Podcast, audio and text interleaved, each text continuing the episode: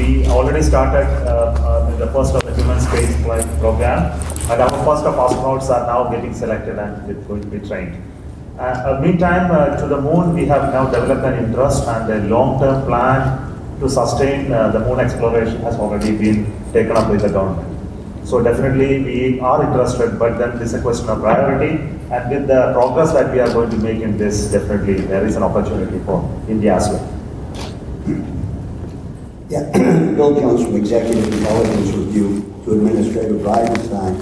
Uh, obviously, it was clear that uh, the, the elephant in the room today was China, judging from all the questions that uh, we're asking, including questions coming over the internet. And their absence, of course, was, uh, was recognized by everybody and is an important absence. Uh, it's also, my question, however, is with re- regard to the formulation, Vice President, of talking, uh, the United States taking the lead uh, together with all the freedom-loving nations of the world. Uh, obviously, uh, China is probably not included in that, but there may be other countries that are not included in that either. And my question is, uh, isn't this a significant change from how the space program has been dealt with by the United States ever since Kennedy, when his first, uh, his first uh, thought was to work together with the Soviet Union to go to the moon. They refused, and we went alone.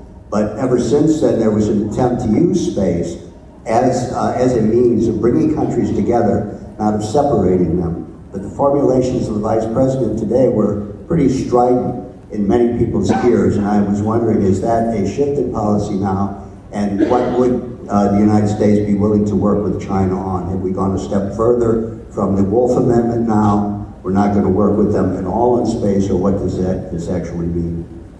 So your, your point on the Wolf Amendment is, is right on. Uh, we are prohibited by law from working with China in a bilateral sense uh, on space exploration by the Wolf Amendment, which every year gets uh, reappropriated in an appropriations bill. Um, as far as um, cooperation in space, I think uh, space does represent that unique opportunity to bring nations together that historically don't come together. Um, I, I, would tell you, uh, I'm, I'm, sharing this stage with Russia, and there is no doubt uh, we are aware that um, we have terrestrial disputes that are very clear and transparent. Everybody sees them. But when it comes to cooperation on the International Space Station, our relationship is very, very strong. It has been strong, and we want to keep it strong. And of course, we would like to um, extend it even further. So, all of this, I think, is what's unique about space. I would also say um, that uh, when we think about the future, um, we do need to be careful about um, things like the theft of intellectual property. We need to be careful about um, the, um, you know, how, how we go about uh, bringing new partners in that ultimately could be more harmful than helpful in the future. Um, and I think uh, that's probably what the vice president was referencing in his speech today. Hi, I'm Irene Fox with Aviation Week and Space Technology. Um, for uh, all the um, agencies aside from the United States, I'm familiar with our position, but what is the um, what is the balance between requests to continue funding of ISS past uh, 2024 with the desire to move into deep space, human exploration, and also for um, uh, for Mr. Krikalev, um, what's the status of the launch of the uh, MLM to the ISS? Thanks. So, yeah, let us start. Um, I will start from, from the end. MLM is going to be launched at the end of next year, and the beginning of next year it's going to be delivered to Baikonur for final test and preparation.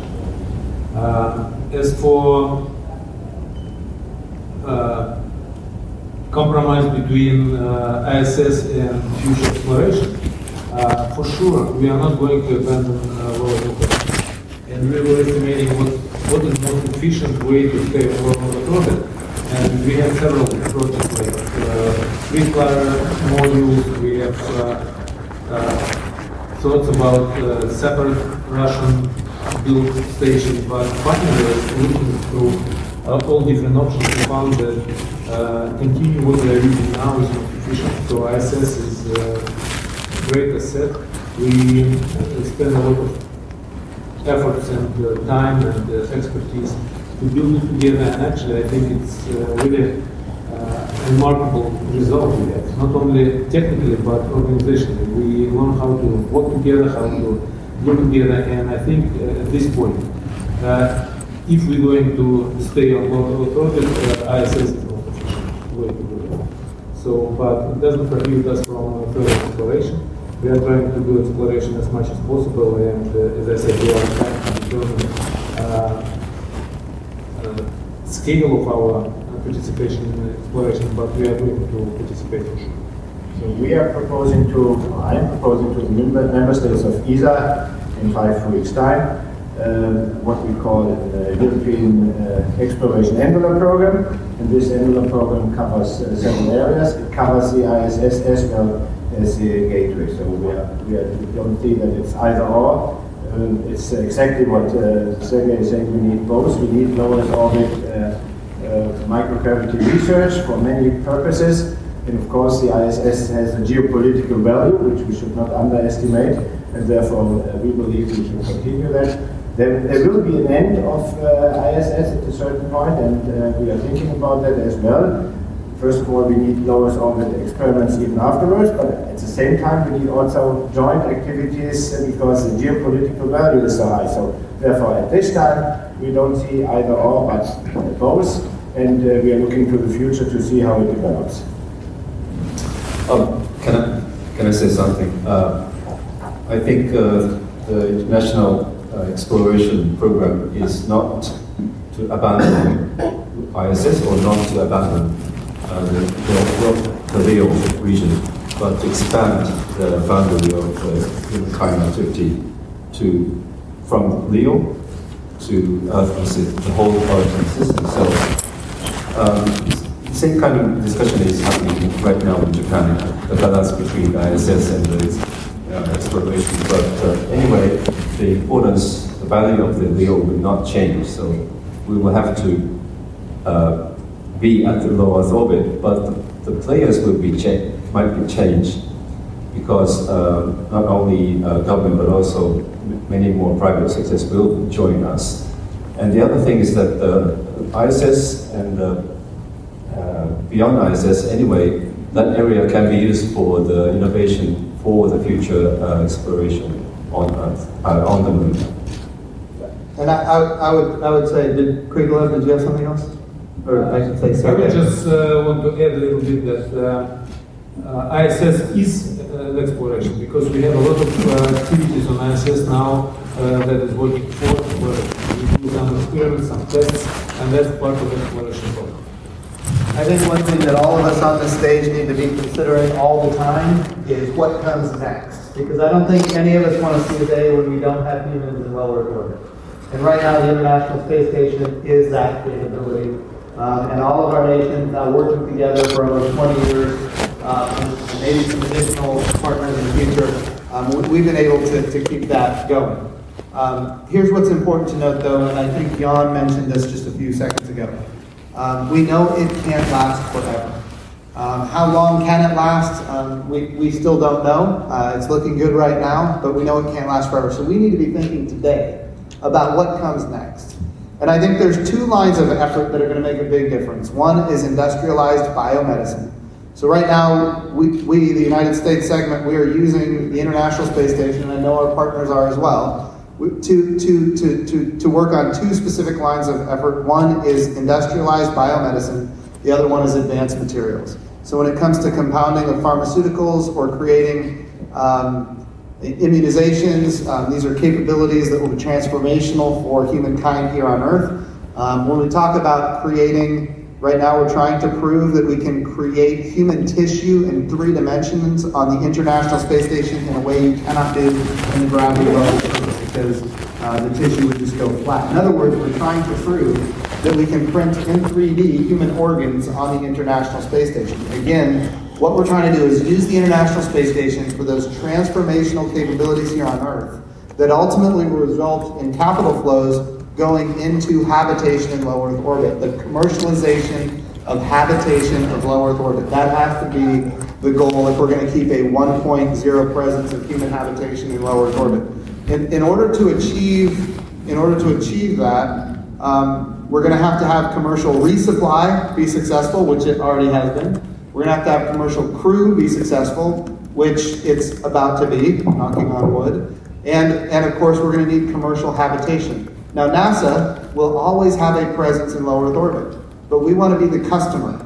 We want to be one customer of many customers, and we want to have numerous providers that are competing on cost and innovation. And of course, we want to be there with international partners, and we want our international partners to also have commercial capabilities in low Earth orbit as well. So I think there is a robust marketplace, and I think we're, we're really about three to seven years away from just one significant breakthrough that will result in capital flows that'll be significant enough to, uh, to, to have you know, a, a, a capability after the International Space Station.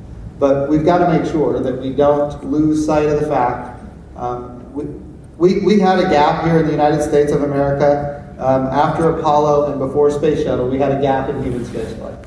And then we had a gap after the shuttle, and now before commercial crew, we've had a gap in our access to space, even though we've been able to partner with, with Russia with their Soyuz rocket, which has proven to be just an amazing capability. Um, so we've got to make sure that we don't create those gaps in the future, and that's what we're working on on our side. Uh, David Todd, Seradata Space Intelligence. Um, it's been suggested that you don't need Gateway to do a quick launch to, to, to I mean, you could use a two-launch strategy using a converted Falcon Heavy and the SLS. Um, did you, have you done the uh, analysis of that? And secondly, um, uh, and why did you reject it? And secondly, um, could you convert the Gateway into a Earth station, a low Earth orbit station?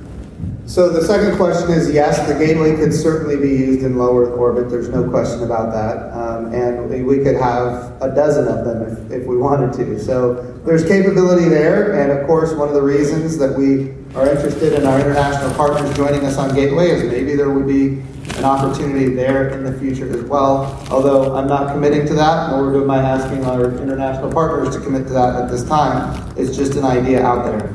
Um, so the answer there would be yes. When, when we consider, um, what was your first question? Oh, about going direct to the moon rather than using the gateway. Um, so here's the thing. We have the SLS rocket, which is, I would say it's on the five yard line about to be punched into the end zone. It'll be coming out of the Michoud assembly facility here uh, at the end of the year. We're going to green run test it. And then it, here's the thing. It will be qualified for human space flight on day one. That's a big deal. Qualified, in every component, every subcomponent, it will be a qualified rocket for human spaceflight on day one. Same with the Orion crew capsule. It will be qualified for human spaceflight on day one. The Orion crew capsule is now complete. European service module is now complete. They are mated and they are heading up to uh, the Glenn Research Center for testing. So the goal, remember what the goal is. The goal is to get humans to the moon within five years. In order to achieve that, we need to take advantage of the capabilities that currently exist. SLS and Orion are those capabilities. Now here's the challenge. With the, with the, the SLS rocket, the European Service Module, we do not have enough delta V to get into low lunar orbit and out of low lunar orbit. So we need to find more delta V. In other words, we've got to find more energy.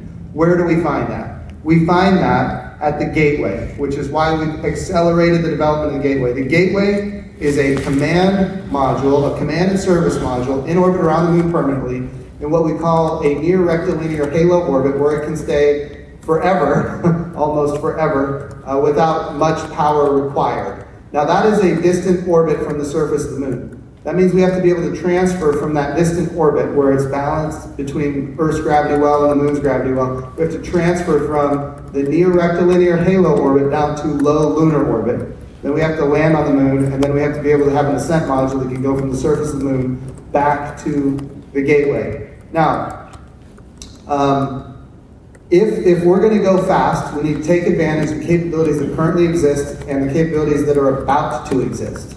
Um, and, and having a human rated rocket and a human rated spacecraft that can spend 21 days in orbit around the moon, all of those are capabilities that are unique to the SLS rocket and the Orion crew capsule. Um, that, that being said, it's also true that the gateway brings so much more value than just speed. The key is speed. We need to get there within five years. The gateway is the quickest way to get there.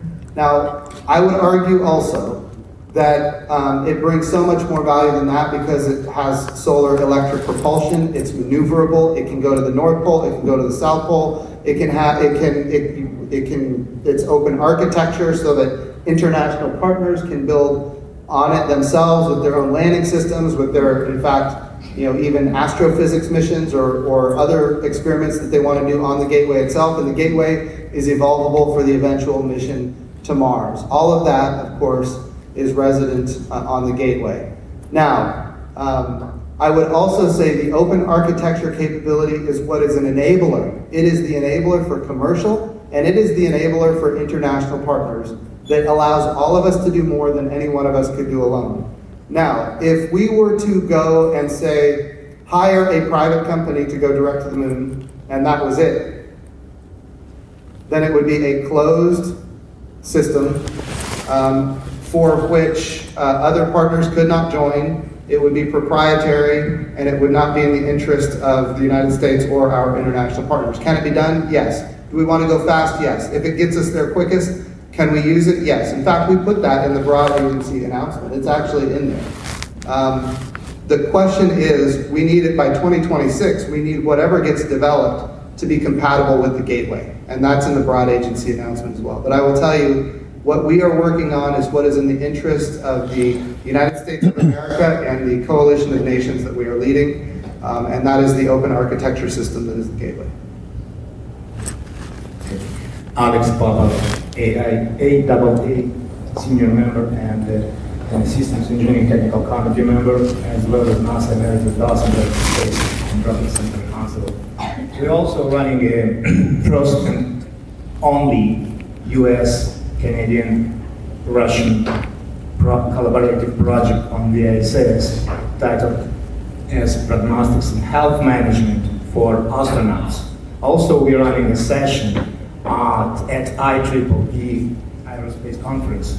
Okay, it's all about collaboration. Actually, we make a distinction between collaboration and cooperation, and and collaboration when uh, customers working together can have the same goals. So my question is,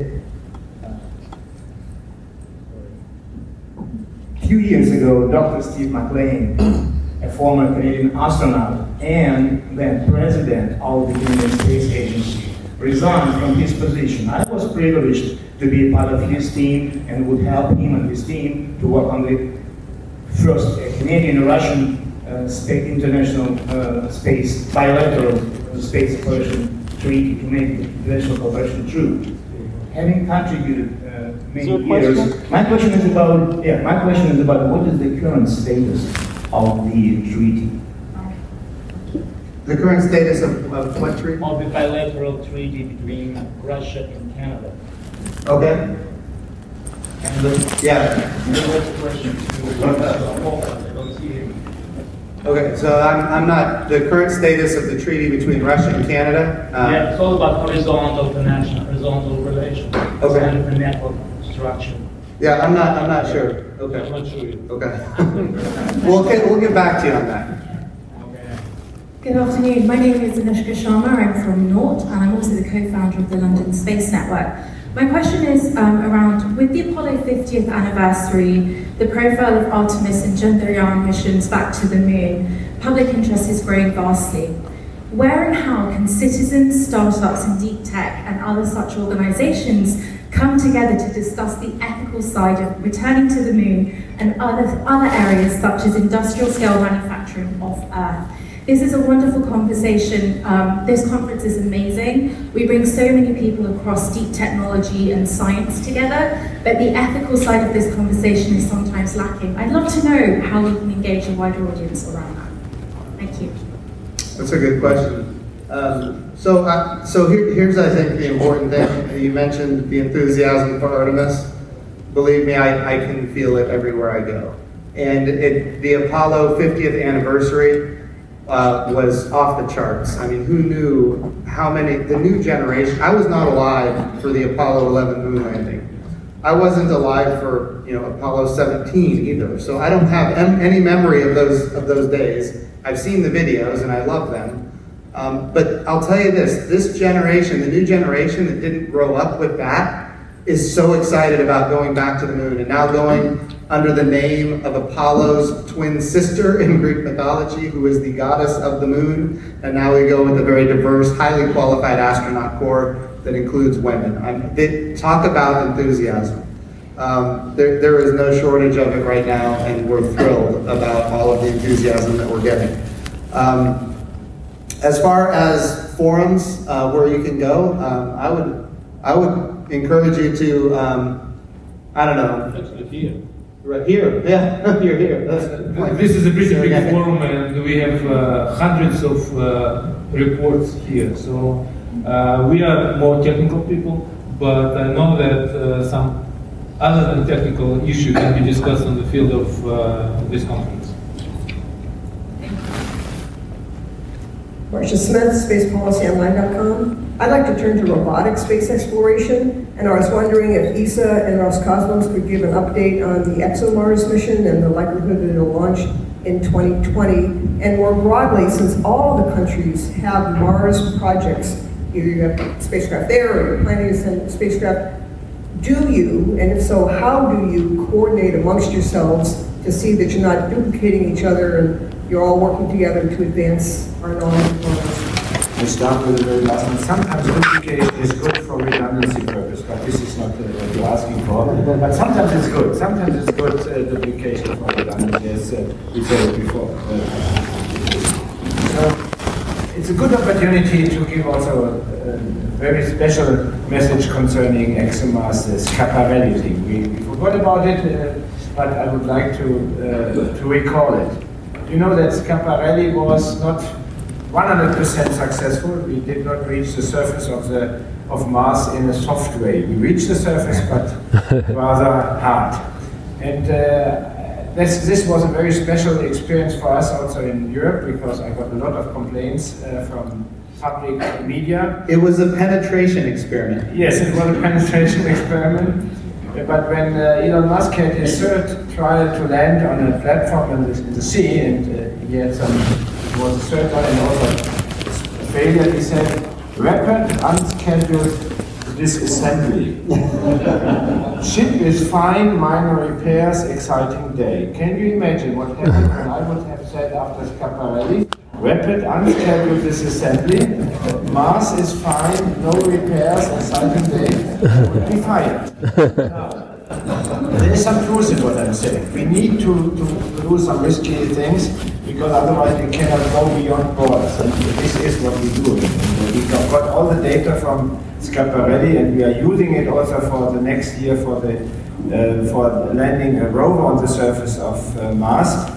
ExoMars has two missions, as you know. The first one is uh, the Trace Gas Orbiter. It's working perfectly. We get all the information about methane, and we're exchanging data, for instance, also with NASA concerning uh, the measurement of methane on the surface. So this is already, it is not duplicating, but it's using uh, two measurements to see what is happening with the methane on Mars, because this is one of the big questions concerning life on Mars.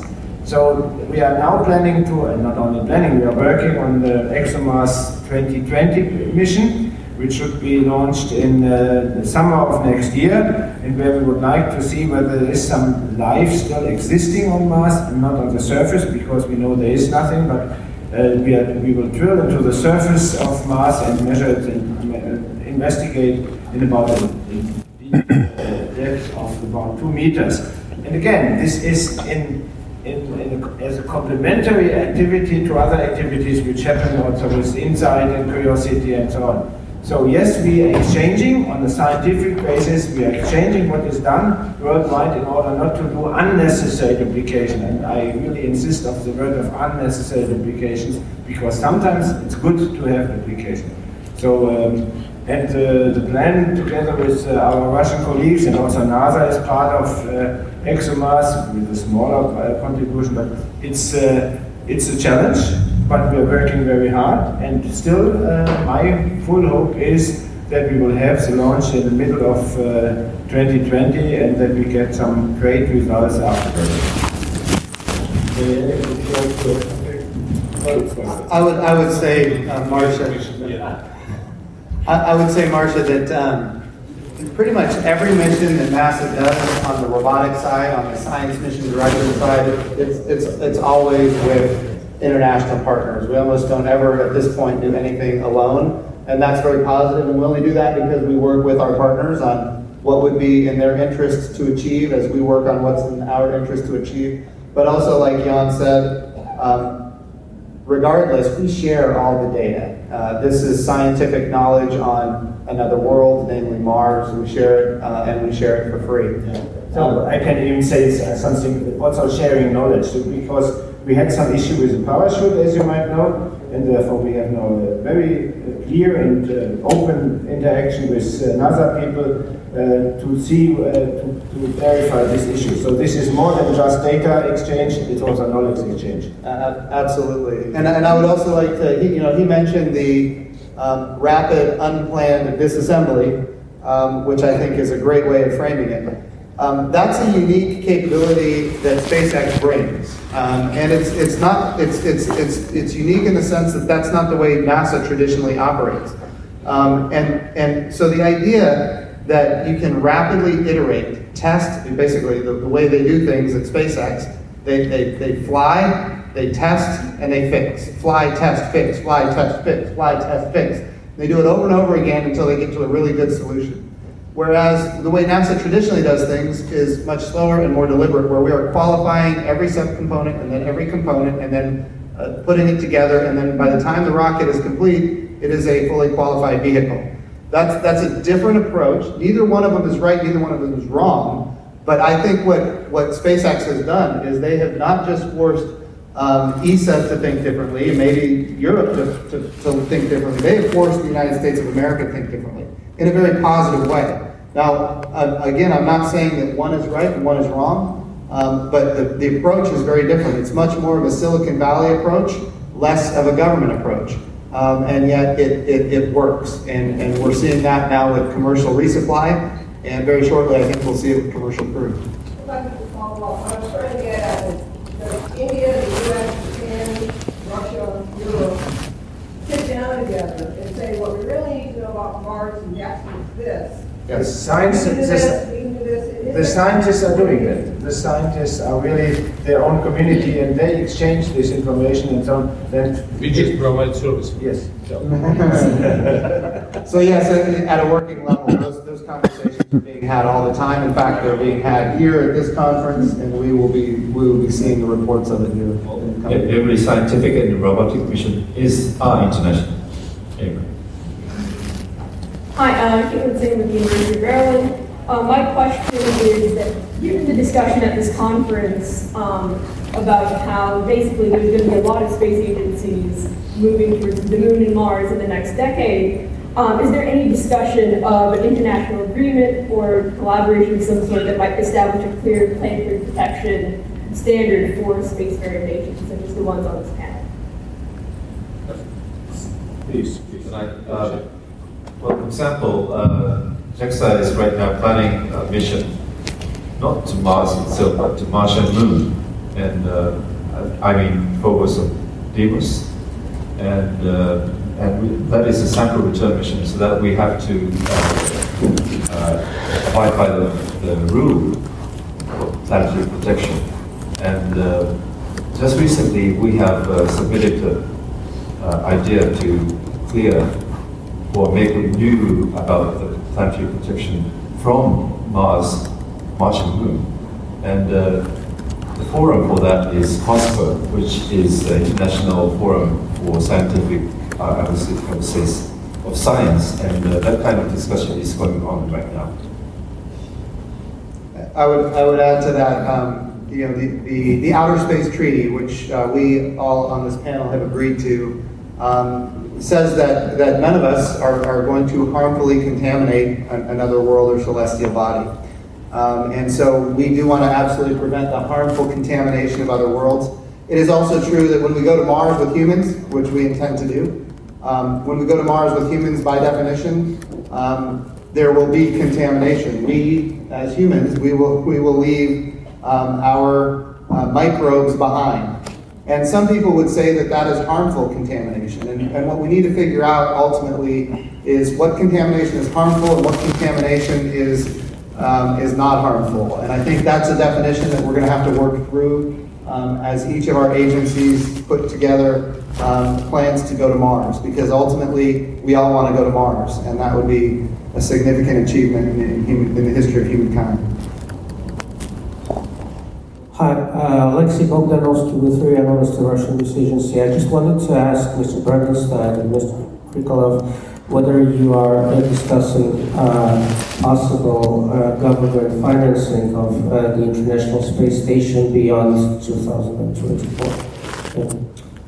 So as far as the United States of America goes, uh, I know there is a bill in the U.S. House and a bill in the United States Senate um, that would extend the ISS to the year 2030. Um, and I think there's support for both of those bills.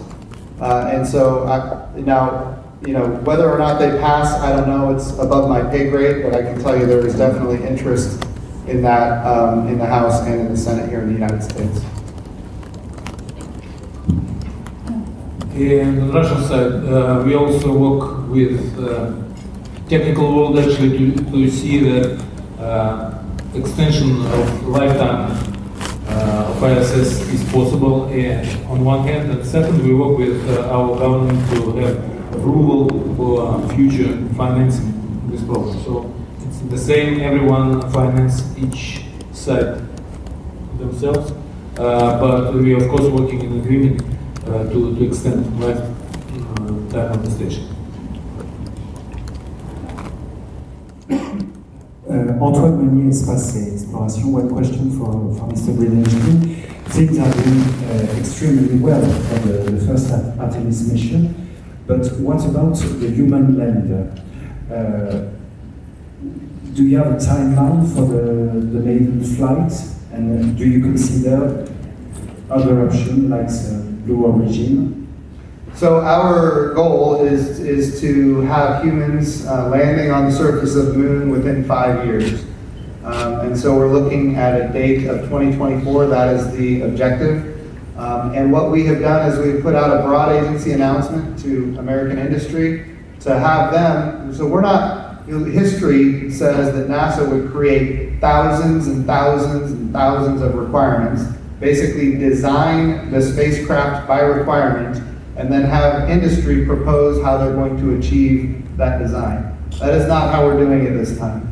We're leaving it to industry to share with us how they would like to do it. Um, and we would be interested in what their investment level would be because we would like to see a day when uh, they have customers that are not NASA. And so um, right now we're in a blackout period on the broad agency announcement as far as who's proposing what.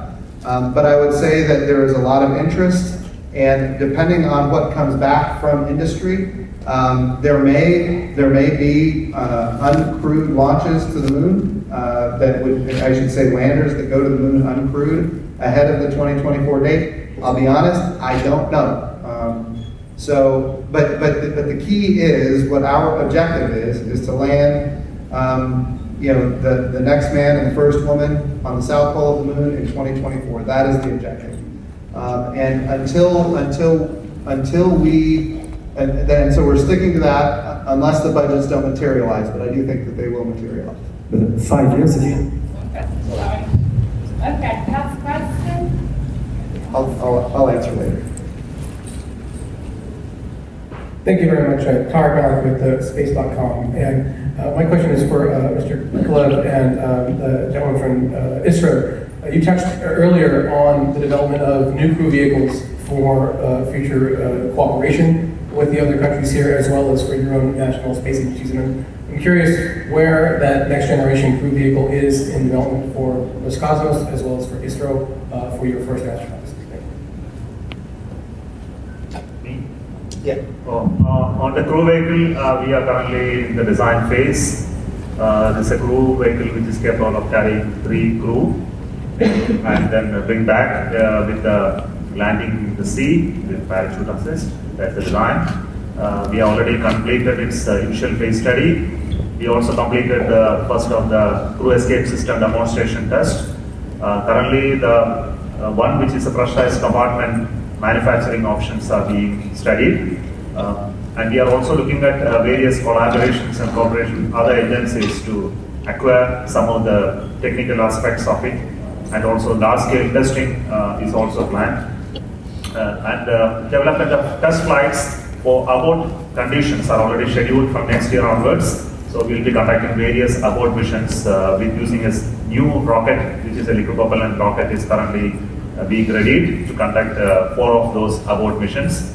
And we are planning to have uh, the first unmanned mission by January, December, January of 2020 itself using the GSLV Mark III rocket. So that's the plan for the Room Rubik. That's it. Uh, I think uh, I don't know what to add. You you want to know how this cooperation go, going? It is going. Uh, we have uh, some uh, joint work with uh, Russian industry, and uh, Russian industry provide some support for the political decision. So we will how it goes. Thank you. Uh, Vlad Pavlov, with Russian Agency Press. My question is for Mr. Bridenstine and Mr. Krikalev. Uh, first is for Mr. Bridenstine. Uh, when do you expect SpaceX and Boeing to be ready to fly national to the States? And if that does not happen uh, in, uh, in the coming months, will you sign a new agreement, new contract with Russia to do that? And is it possible that uh, no American force will be present on the ISS next year because of the absence of both contract and uh, part, both of you, uh,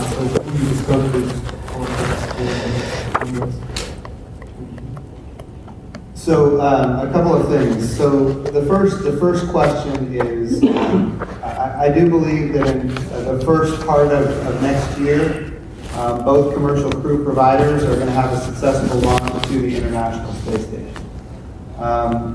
So I, I would say that um, what we're doing right now is being very careful to not set a date for it, because if we set the date, um, we want to make sure we can achieve the date. But there's a lot of testing that has to be done. Um, there is a big difference between operations. When you, when you think about um, the Soyuz rocket, for example, it has been in operations for a long time. Of course, it's been modified, and, and, and course, a lot of advancements have been made to the Soyuz rocket. But it is a rocket that has been tested, it's, it's, it's been proven, um, and the launch abort capabilities have, have been demonstrated to be very, very successful. Um, and so those are the capabilities that, that you have when you have an operational program. What we're doing with commercial crew is still under development. Um, so there's a number of tests coming up for both contractors, Boeing and SpaceX. For Boeing, uh, we have a, a pad abort test that's coming up, and of course we have uh, some parachute tests that need to be done.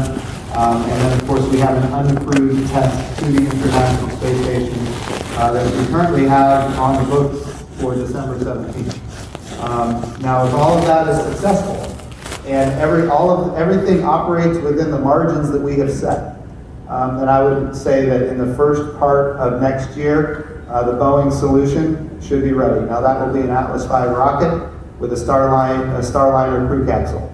Um, Atlas V, of course, being a ULA rocket, which has been you know very well proven over time.